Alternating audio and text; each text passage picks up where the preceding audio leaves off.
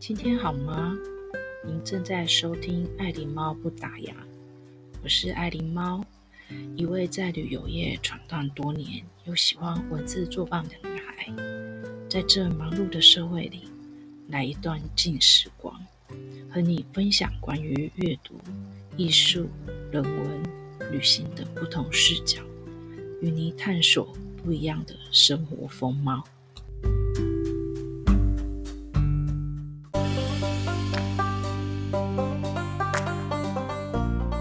今天是爱狸猫呃的开场篇，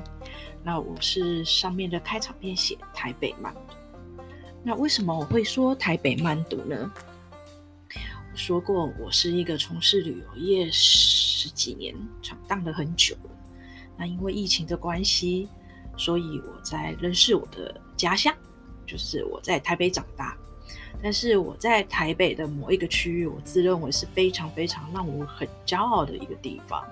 因为它在百年之前，它是一个非常繁华、很热闹，几乎我可以譬喻说，它是一个国际的都市，就是你非常熟悉的大稻埕。我真的很喜欢大稻埕哦，因为我觉得在台北市里面能有一个这么有历史故事的。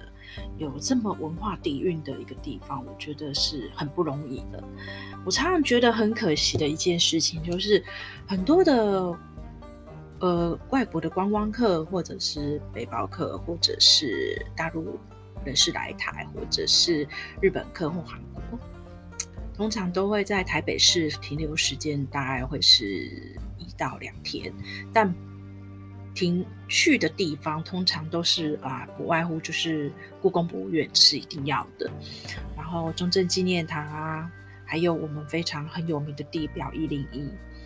可是很少人会把这一些客人带到大稻城。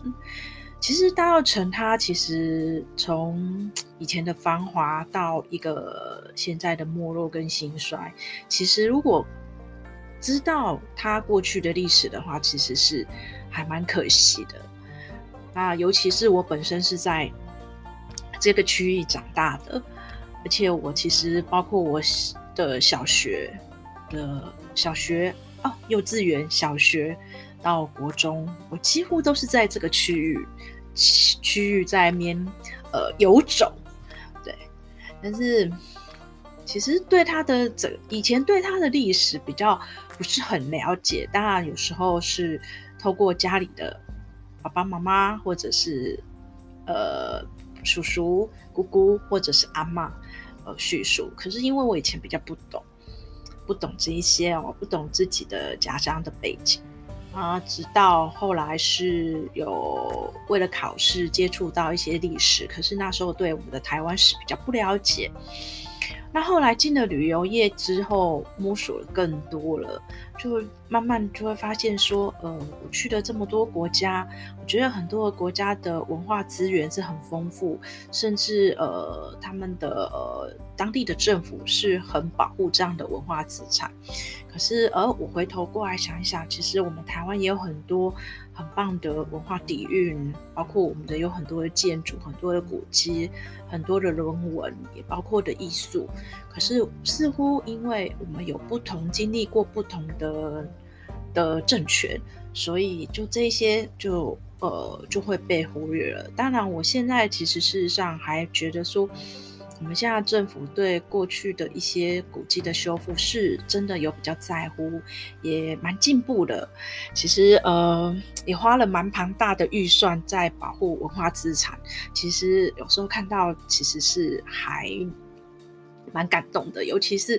呃，我去年到现在，我还蛮推荐的一个呃地方叫呃铁道部，也就是国立历史呃国立国立博物馆。的隶属的铁道部，现在是在北门捷运站。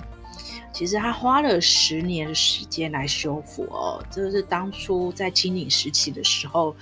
呃，是呃机器局，后来在日日治时代的时候变成呃铁路局，对。但就是说，呃，其实事实上我们都知道哈、哦，如果去国外欧洲的那个博物馆，其实。呃，博物馆的门票其实都还蛮贵的啊，大概十五、十六，大概五六百块左右。可是像我刚才提到的这个铁路铁道部哦，它就大概一百块，我记得是一百块。对，那一百块的话，其实是里面有很多的，就是关于整个台湾的铁路史。那还有就是说，整个整个日日治时代设计的整个那个风格，建筑的风格。然后透过十年的修复，又恢复到原来，我觉得是很值得去去去欣赏、去参观的。而且，其实事实上，台湾的铁路发展是真的是很，我自认为是还蛮健全的。对，因为也就是因为铁路的纵贯纵贯都通了之后，带动整个铁路的呃台湾的这个发展。对。那其实因为它离大稻城其实还蛮近的啊，呃，只是从北门捷运站二号出口，其实事实上就可以看到呃铁道部的后花园。那再往前面走的话，大概走到五到十分钟的话，大概就可以进入到迪化街一段一号，就开始进入大稻城。可是事实上，大稻城它它的区域其实事实上是蛮大的。呃，早期的时候其实是从北门开始到台北桥，然后再从淡水河到呃那个双连捷运站，这个区域是很大的。可是很多人对大稻埕的印象可能就只有迪化街。这个的话，这个其实事实上也是呃，因为慢慢慢慢的就是有政府的推动啊，在台北市有不同的区域，信义区啊，或永康街啊。到大稻城啊，就迪化街这样带动出来，尤其是每年的年货大街哦，大家都会呃过来这边朝圣，就是就是呃来到稻埕买一些就是年货啊、办年货啊，买买过年的一些饼干糖果啊。可是事实上，我很想跟大家呃就是传达的是说，其实。呃，一百多年前，其实整个大稻城区域，尤其是呃，不只是迪化街，其实我还要讲的就是，如果大家知道延平北路的话，其实早期它其实是呃日本时代叫那个太平町，是一个很热闹的一个大街道。那其实我本身是住在另外一个街道叫贵德街，日本时代的时候叫港町，但很可惜这一条街其实是已经被遗忘了。但是这一条街其实事实上是第一个呃茶叶街，也就是第一条洋楼街。因为以前在刘铭传的时候，清领的时清领时期的时候，很多外国人会过来这边开洋行，他要把那个划成外国人是一个区域啊，汉人是一个区域。那其实这一条街被它其实我们都叫没落的街道，可是它其实事实上里面有很多不同的人物，甚至有一栋。欧式建筑，欧式建筑，呃，以前是茶行，然后也是我们在地的一个陈天来一个很有钱的人盖的房子。对，那其实呃，我今天其实会开场白，就是说开场白从我自己成长的地方开始讲起，也让大家可以多认识一下，就是说呃，在台北市其实事实上有这一个区域，其实是很希望大家来到城。玩，因为其实事实上，很多人来到稻埕都是喝喝咖啡、下午茶。可是事实上，呃，在这个区域里面有很多不同的人物故事，有很多的老屋的故事，对，还有建筑。好，刚才讲老屋，但是有另外一个建筑，当然还有我们很有名的城隍庙，好，霞海城隍庙，呃，庙宇的故事，然后庙宇衍生出来的，包括糕点的故事，还有以前。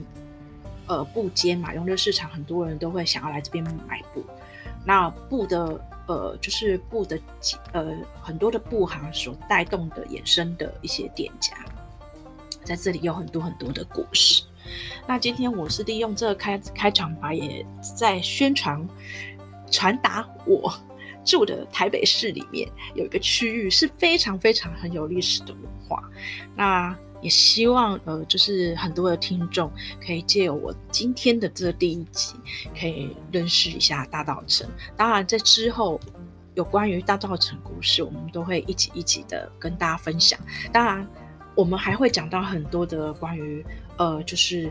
呃当时的那个时代，尤其是一九二零的年代，有关于世界上那时候世界发生什么样的大事。我们另外还会分享一下一九二零年代，因为一九二零年代，你想一想，就一百多一百年前，呃，整个世界的脉络趋势。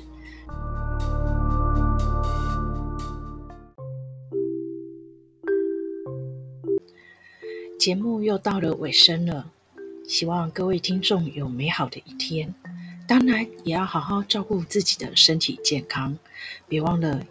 给爱迪猫评分。有任何建议，欢迎留言。每周三及每周六会更新。我们下次见，拜拜。